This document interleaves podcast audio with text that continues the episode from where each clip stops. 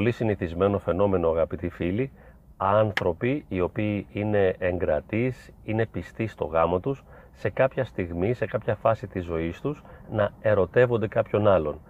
Βέβαια υπάρχει και το παράδειγμα των ανθρώπων οι οποίοι δεν αλλάζουν τη συμπεριφορά τους στη σεξουαλική με το γάμο αλλά όπως πριν ήταν ελεύθεροι να συνάπτουν πολλαπλές σεξουαλικές σχέσεις το ίδιο συνεχίζουν να κάνουν και μετά το γάμο σαν να μην συμβαίνει τίποτα.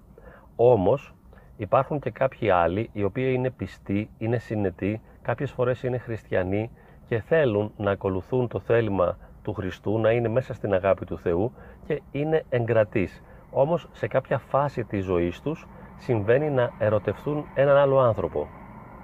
Αυτό είναι ιδιαίτερα σημαντικό για αυτούς οι οποίοι δεν έχουν την εμπειρία των πολλαπλών σεξουαλικών σχέσεων διότι εμπιστεύονται τον έρωτα, τον θεωρούν πάρα πολύ σημαντικό και δεν θέλουν με τίποτα να τον χάσουν διότι θεωρούν ότι αυτό έχει μια πολύ μεγάλη αξία και σημασία. Εμπιστεύονται δηλαδή τον έρωτα. Όμως ο έρωτας ενώ είναι υπέροχος, είναι η σπουδαιότερη ανθρώπινη εμπειρία όταν βιωθεί από έναν παντρεμένο ο οποίος ίσως είναι και σε ένα καλό γάμο τότε μπορεί να βάλει σε κίνδυνο τον ίδιο το γάμο και αυτή είναι η επικινδυνότητά του. Το πρόβλημα λοιπόν δεν είναι ότι κάποιος ερωτεύτηκε ενώ είναι παντρεμένος έναν άλλο άνθρωπο. Το πρόβλημα είναι ότι αυτός ο έρωτας μέσα στο πλαίσιο στο οποίο εντάσσεται του γάμου βάζει σε κίνδυνο το γάμο και μπορεί να τον ανατινάξει. Μπορεί να υποθέσει κανείς και να πει ότι για να το κάνει αυτός ο άνθρωπος αυτό, είτε είναι γυναίκα είτε άντρας, δηλαδή για να ερωτευθεί έναν άλλο άνθρωπο ενώ είναι παντρεμένος, είναι ανήθικος ή δεν ήταν ιδιαίτερα προσεκτικός. Όμως αυτό δεν είναι αλήθεια. Αντίθετα, αυτοί οι οποίοι είναι ιδιαίτερα προσεκτικοί και συνετοί και βέβαια ευαίσθητοι, ευάλωτοι και έχουν ένα πλούσιο εσωτερικό συναισθηματικό κόσμο, κάποιες φορές ερωτεύονται, ενώ είναι παντρεμένοι.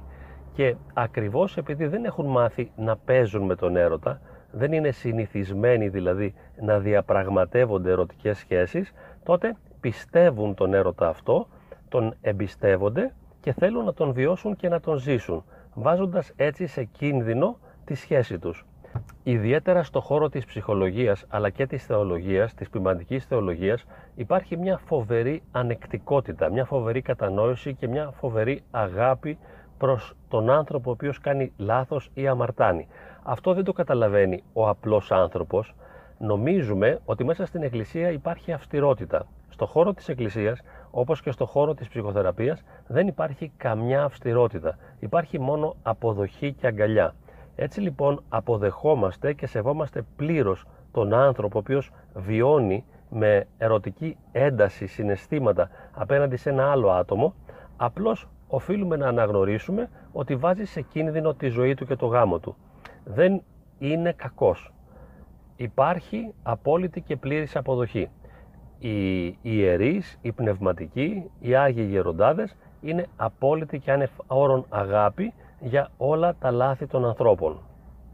Εκείνοι οι οποίοι είναι αυστηροί είναι οι απλοί άνθρωποι οι οποίοι προσλαμβάνουν ξηρά την ηθική της Εκκλησίας και πάνε μετά με αυτή την ηθική να δίρουν τους άλλους ανθρώπους, να τους μαλώσουν, να τους κρίνουν, διότι την χρησιμοποιούν ως κριτήριο, ως ηθική.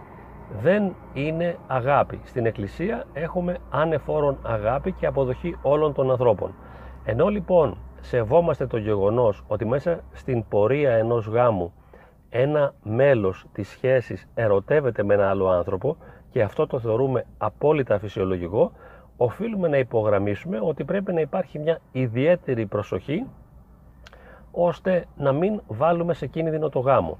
Βέβαια, δεν μπορούμε να υποχρεώσουμε τον άνθρωπο ο οποίος είναι ερωτευμένος να αρνηθεί τον έρωτα. Δεν μπορούμε να τον υποχρεώσουμε να κάνει κάτι που εμείς θεωρούμε σωστό. Οφείλουμε να τον κατανοήσουμε, να τον αποδεχθούμε, να τον αγαπήσουμε για αυτό που είναι, να γίνουμε μια αγκαλιά, ένα άνοιγμα για αυτόν και να σεβαστούμε όλα του τα βιώματα. Ξέρουμε όμως ότι υπάρχει επικινδυνότητα. Το πρόβλημα υπάρχει σε αυτό ακριβώς το σημείο. Όχι ότι ο έρωτας είναι κακός, είναι πολύ όμορφος και πολύ φυσιολογικός.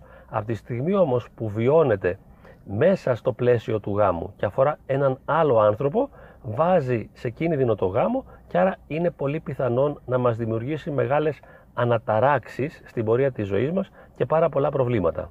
Θέλουμε με αυτό το σύντομο βιντεάκι να υπογραμμίσουμε αφενός την φυσιολογικότητα του γεγονότος της ερωτικής εμπειρίας και αφετέρου την επικινδυνότητά της.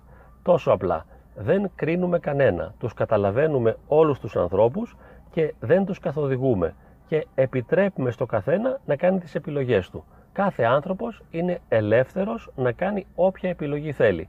Εάν θέλει να πορνεύσει, εάν θέλει να μοιχεύσει, εάν θέλει να ζήσει μια τρυφερή ερωτική εμπειρία, μπορεί να το κάνει.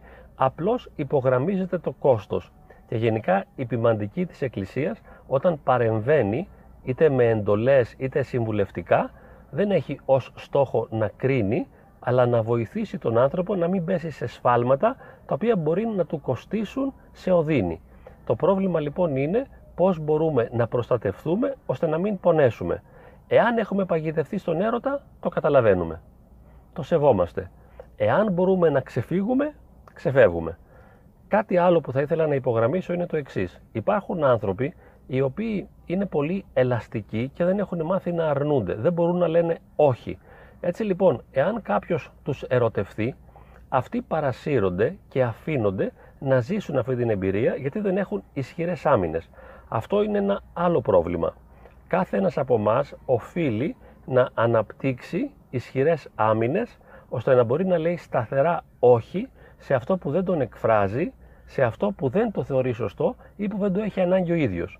Διότι έχω παρατηρήσει ότι πολλοί άνθρωποι, ιδιαίτερα κοπέλες, είναι υποχωρητικές απέναντι στις πιέσεις των ανδρών. Και πολλοί άνδρες, επειδή θέλουν απλά να έρθουν σε μια σεξουαλική επαφή και ούτε καν κρύβεται ένας βαθύς έρωτας πίσω από αυτή την παρόρμησή τους, εκείνες υποχωρούν. Χρειάζεται λοιπόν να καλλιεργήσουμε τη δυνατότητά μας να λέμε σταθερά όχι, ώστε να ρυθμίζουμε εμείς οι ίδιοι τη ζωή μας. Να πάρουμε εμείς τα ενία τη ζωή μας και να μην επιτρέπουμε σε κανέναν να μας προσδιορίζει και να μας εχμαλωτίζει. Τώρα, εάν είμαστε εμείς που ερωτευθήκαμε, είπαμε το σεβόμαστε αυτό, το καταλαβαίνουμε, το συγχωρούμε και θα προσπαθήσουμε να κάνουμε τις καλύτερες επιλογές. Αν μας έχει ερωτευτεί ένας άλλος, τότε θα βάλουμε αυστηρά όρια. Εάν πέσουμε και εμπλακούμε στην ερωτική σχέση, τότε πάλι το αποδεχόμαστε, συμφιλιωνόμαστε με αυτό και περιμένουμε να δει πώς θα βγει μια άκρη. Η άκρη θα βγει, απλά θα περάσει χρόνος και θα υπάρξουν οδύνες. Δεν ξεχνάμε λοιπόν ότι είμαστε απόλυτα ελεύθεροι, κανείς δεν μας περιορίζει, ιδιαίτερα στο χώρο της Εκκλησίας υπάρχει απόλυτη ελευθερία και κάθε άνθρωπος μπορεί να κάνει ό,τι θέλει, απλά μας συμφέρει να αναλογιζόμαστε το κόστος ώστε να είμαστε προσεκτικοί ως προς τις επιλογές μας.